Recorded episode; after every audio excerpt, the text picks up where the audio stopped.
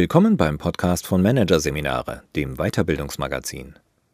Dieser Podcast wird gesponsert von der Haufe Akademie. Entdecken Sie die Haufe Coaching Ausbildung und lernen Sie Coaching als die individuellste und nachhaltigste Form der Personalentwicklung und Mitarbeiterführung kennen. Mehr dazu unter www.haufe-akademie.de. Förderung der Innovationskultur. Das kreative Manifest von Charlotte Malicher und Luisa Kürten. Kreativität gilt als wichtigste Ressource in der VUCA-Welt. Vor allem mit inspirierenden Arbeitsumgebungen und der gezielten Rekrutierung kreativer Menschen versuchen Unternehmen, sie aufzubauen. Den stärksten Hebel zur Stärkung der Kreativität betätigen sie oft jedoch nur halbherzig. Den Aufbau kreativer Prozessstrukturen und die Förderung einer Innovationskultur. In jeder Krise steckt auch eine Chance.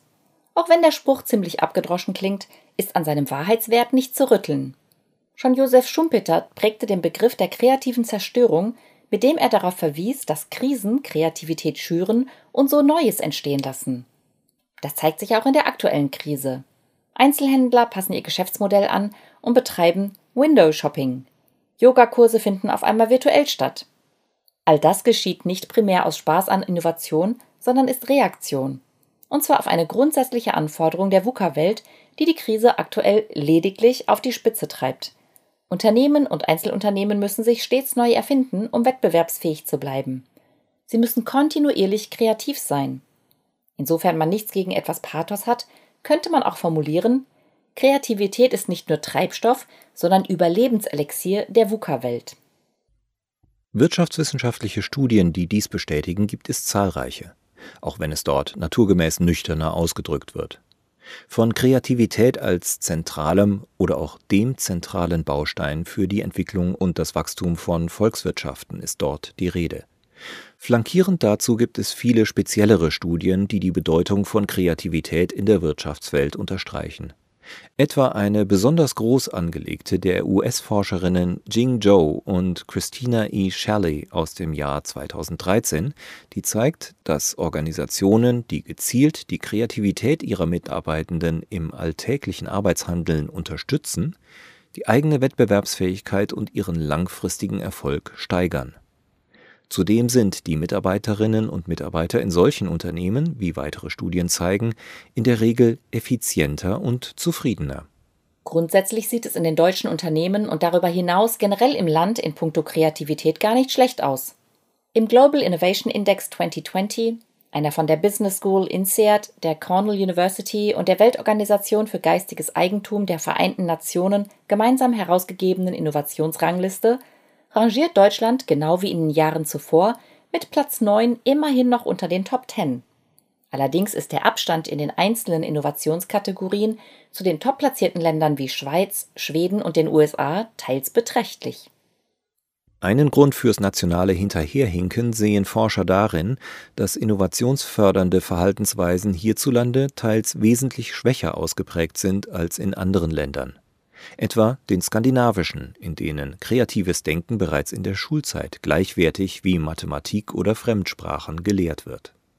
Hinzu kommen mehrere Missverständnisse über Kreativität, die hierzulande vergleichsweise kräftig kursieren. Das vielleicht verbreitetste Missverständnis, das viele kreative Ideen bereits im Keim erstickt, lautet Kreativität wird als von Gott gegeben betrachtet. Entweder man ist kreativ oder man ist es nicht und die meisten Menschen denken von sich, dass sie es nicht sind. Dabei wurde in der Wissenschaft bereits vielfach bestätigt, dass Kreativität eine kognitive Grundfähigkeit ist, die allen Menschen, freilich in unterschiedlichem Ausmaß, zugänglich ist. Jeder Person ist es möglich, die eigene Kreativität durch gezieltes Training, eine positive Grundeinstellung und entsprechende Anreizstrukturen zu steigern. Um kreativitätshemmende Missverständnisse auszuräumen und darüber hinaus einer Innovationskultur in Unternehmen den Boden zu bereiten, ist vor allem Aufklärungsarbeit gefragt. Es braucht mehr und tieferes Wissen über Kreativität in der Breite. Es braucht, wenn man so will, eine kreative Aufklärung. Die beginnt sinnvollerweise mit der grundlegendsten Frage, was ist eigentlich Kreativität? Wenige Begriffe üben eine so anziehende Wirkung aus wie der der Kreativität. Und sind gleichzeitig im allgemeinen Sprachgebrauch so unscharf wie dieser. Als kreativ wird sowohl die Kindergartenzeichnung eines Vierjährigen wie auch die Evolutionstheorie von Darwin bezeichnet. Verbreitet ist auch die Vorstellung, dass nur große Erfindungen wie das Auto, der Buchdruck oder das Mobiltelefon sowie großartige Kunstwerke wie die Sixtinische Kapelle oder Beethovens Sinfonien kreative Leistungen im eigentlichen Sinne darstellen.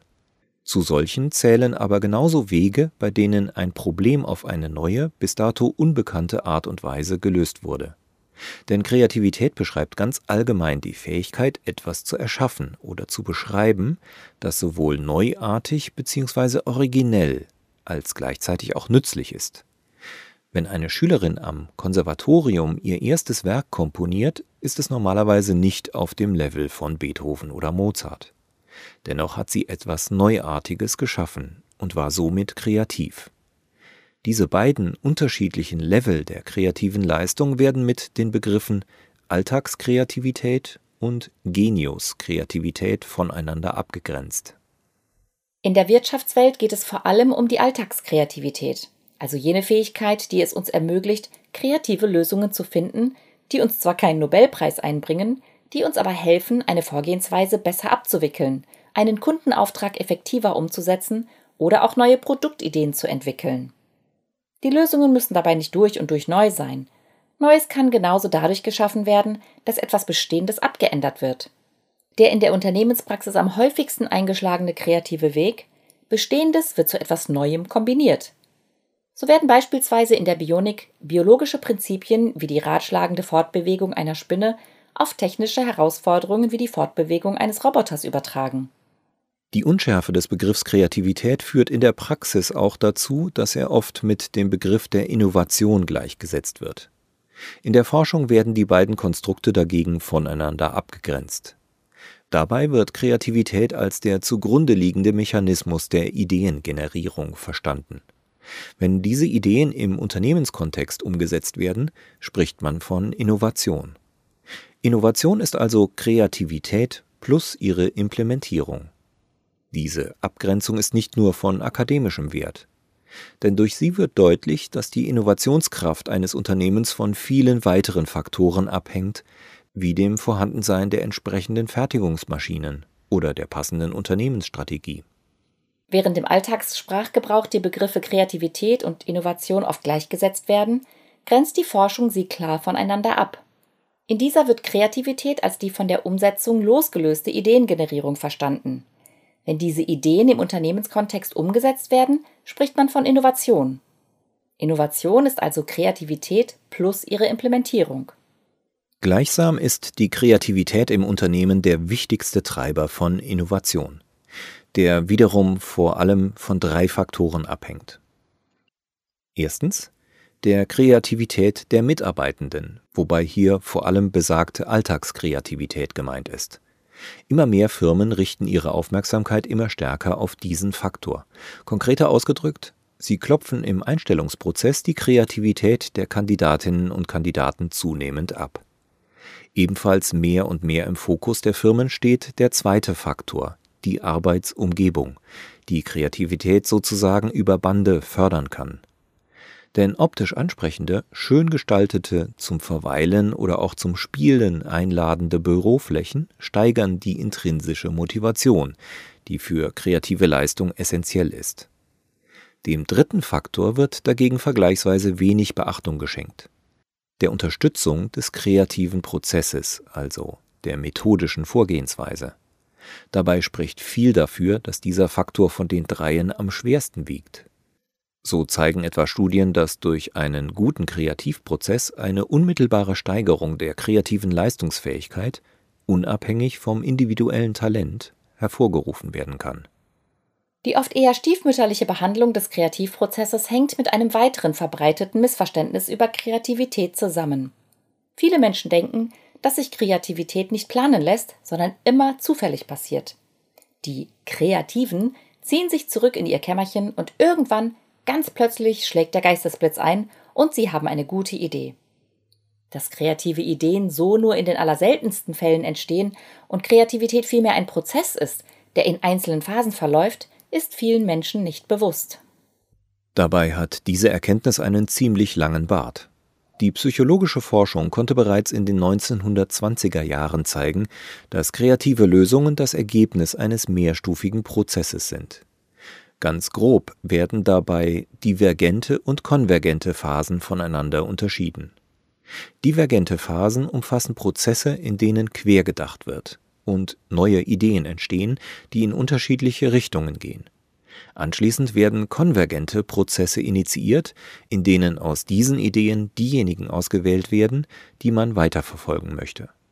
Typischerweise wird Kreativität lediglich mit den divergenten Phasen gleichgesetzt. Das ist jedoch zu kurz gedacht. Entwickelt man für eine Fragestellung sehr viele, sehr unterschiedliche Lösungen, ist das nur der erste Schritt aber erst indem man die verschiedenen Lösungen auf ihre Güte und ihre Einsatzfähigkeit prüft, kommt es am Ende zu einer kreativen Leistung. Andockend an die Erkenntnis, dass ein systematisches Durchlaufen der einzelnen divergenten und konvergenten Phasen des kognitiven Prozesses wesentlich für die kreative Leistung ist, wurden zahlreiche Kreativitätstechniken entwickelt. Die mittlerweile wohl bekannteste von diesen, die sich zunehmend global verbreitet, ist die des Design Thinking. Beim Design Thinking werden sechs Phasen durchlaufen. In diesen geht es im Kern darum, die wahren Bedürfnisse und Emotionen eines Nutzers zu identifizieren, um dann passgenau innovative Lösungen oder ein konkretes Produkt, genauer gesagt einen Prototypen eines solchen Produktes, zu entwickeln.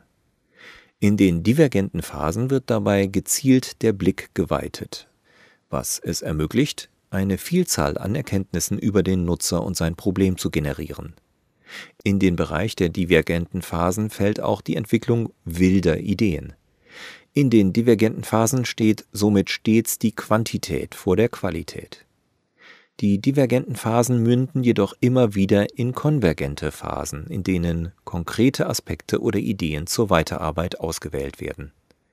Die intensive Fokussierung auf divergente Phasen ermöglicht es, nicht zu früh im kreativen Prozess vermeintlich verrückte Ideen auszusortieren, sondern gezielt sehr breit und offen zu denken. Dennoch bleibt es nicht bei einer wilden Ideenschlacht, sondern die Ideen werden anschließend gezielt ausgewertet und umgesetzt. In der Praxis ist die Technik des Design Thinking ihrem methodischen Ursprung längst entwachsen und hat sich als gängiger Ordnungsrahmen für kreatives Arbeiten etabliert. So entstehen nicht nur neue Lösungen und Produkte, sondern Teams, Abteilungen oder auch ganze Unternehmen entwickeln sich selbst via Design Thinking weiter. Durch die Innovationsbrille betrachtet ist das eine durch und durch positive Entwicklung und man kann Unternehmen nur raten, auf den Design Thinking Zug aufzuspringen. Zumal wie gesagt, die Prozessunterstützung genau jener Faktor der Innovationsförderung ist, der hierzulande bislang oft vernachlässigt wurde. Andersherum ausgedrückt, Design Thinking setzt genau dort an, wo in den hiesigen Unternehmen das größte ungenutzte kreative Potenzial schlummert. Wie bei jedem Ordnungsrahmen kommt es auch beim Design Thinking letztlich darauf an, wie man ihn füllt. Ein guter Rahmen garantiert noch lange keinen guten Inhalt. Entscheidend ist beim Folgen der Design Thinking Logik die Haltung der Akteure bzw. spezifische Verhaltensweisen, die das Rückgrat einer starken Innovationskultur bilden. Wobei vor allem die Haltung und das Verhalten der Führungskräfte eine besondere Rolle spielen. Für den kreativen Prozesserfolg haben sich einige Prinzipien als so wichtig erwiesen, dass man gar nicht oft genug auf sie verweisen kann und das auch durchaus plakativ machen darf. Etwa in Form eines Innovationsmanifests, das dann folgende fünf Maxime beinhaltet.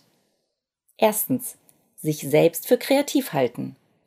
Auch wenn es sich so anhört, als würde man sich etwas vormachen, Studien zeigen, dass Menschen, die sich für kreativ halten, es auch sind. Die Vermutung ist, dass solche Personen häufiger Situationen aufsuchen, in denen sie ihre Kreativität ausleben können und somit ihre kreativen Fähigkeiten stärker trainieren. Im Kreativitätsbereich gilt wie in vielen anderen Bereichen auch, Übung macht den Meister. Zudem gehen Menschen, die sich für kreativ halten, häufig spielerischer an Herausforderungen heran. Sie sind freier in der Konzeptkombination und versteifen sich nicht auf eine sichere und damit meist unkreative Lösung. Für sie ist es normal, dass auch mal das schief geht. Sie kalkulieren dies mit ein. Handlungsempfehlung? Tun Sie doch einmal einen Tag so, als wären Sie ein kreatives Genie. Wie würden Sie auf die Welt blicken? Was würden Sie morgens als erstes machen? Und welche Ideen würden Ihnen in den Sinn kommen? Denken Sie dabei erst einmal nicht darüber nach, ob sich diese Ideen auch realisieren lassen, sondern spinnen Sie rum und formulieren Sie auch abstruse Ideen. Beziehen Sie auch Ihr Team mit ein, etwa indem Sie einen Preis für die verrückteste Idee ausloben. Zweitens. Quantität führt zu Qualität. Forschungsergebnisse haben gezeigt, dass eine große Menge an Ideen zu einer besseren Lösung führt als eine kleine.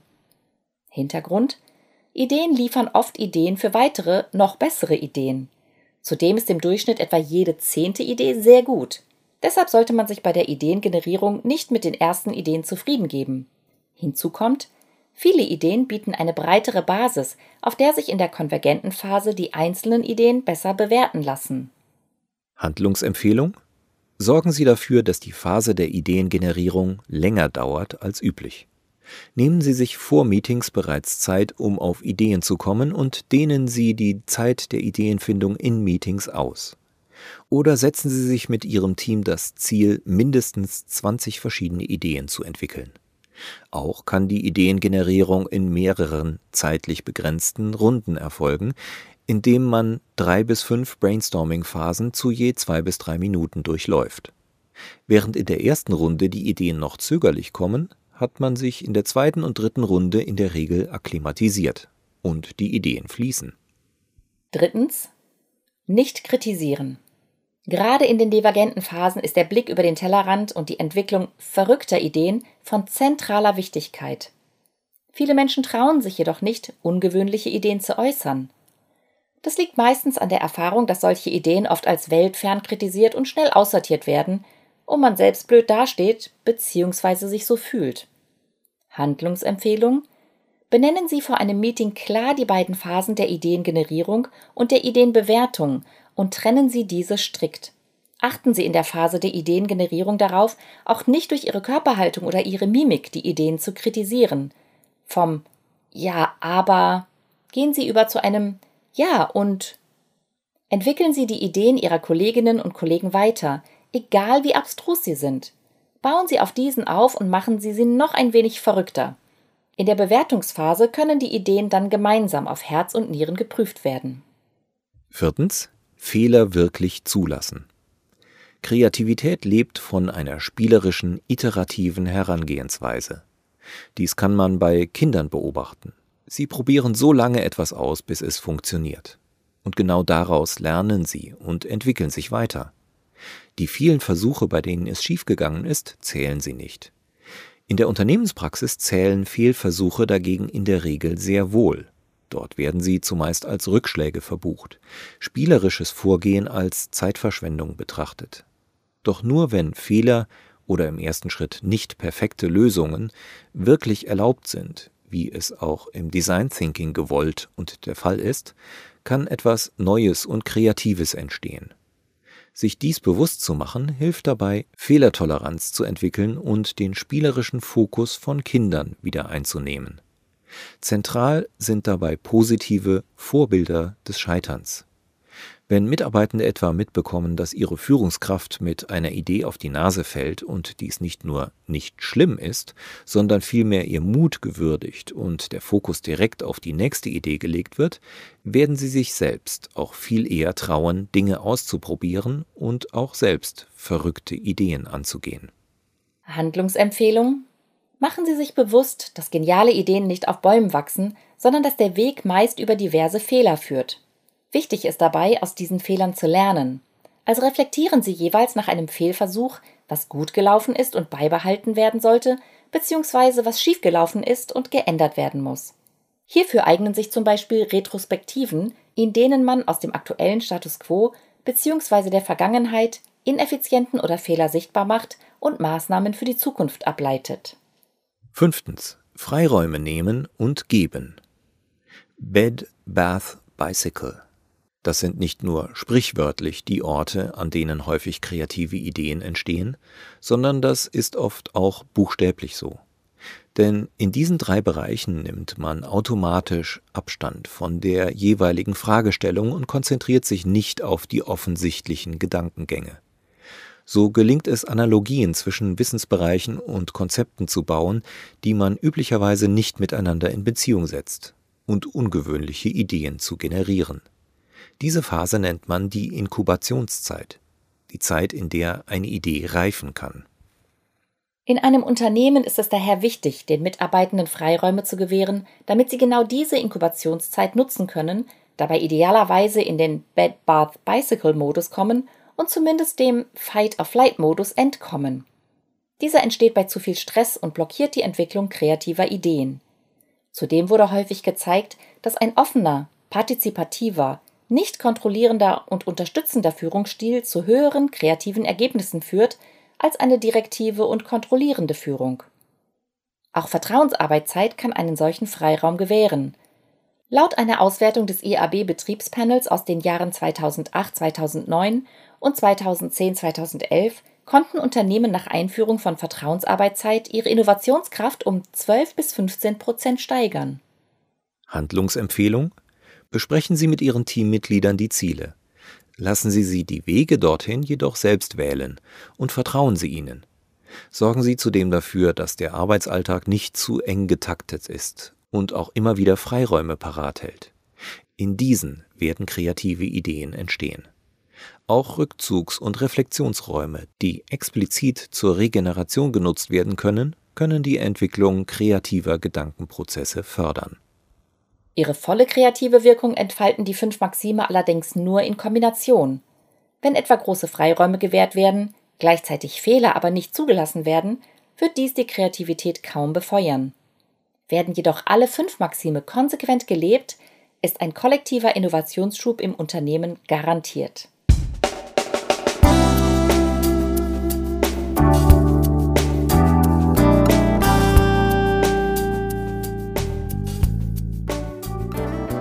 Sie hörten den Artikel Förderung der Innovationskultur, das kreative Manifest von Charlotte Malicha und Luisa Kürten aus der Ausgabe Januar 2021 von Managerseminare, produziert von Voiceletter.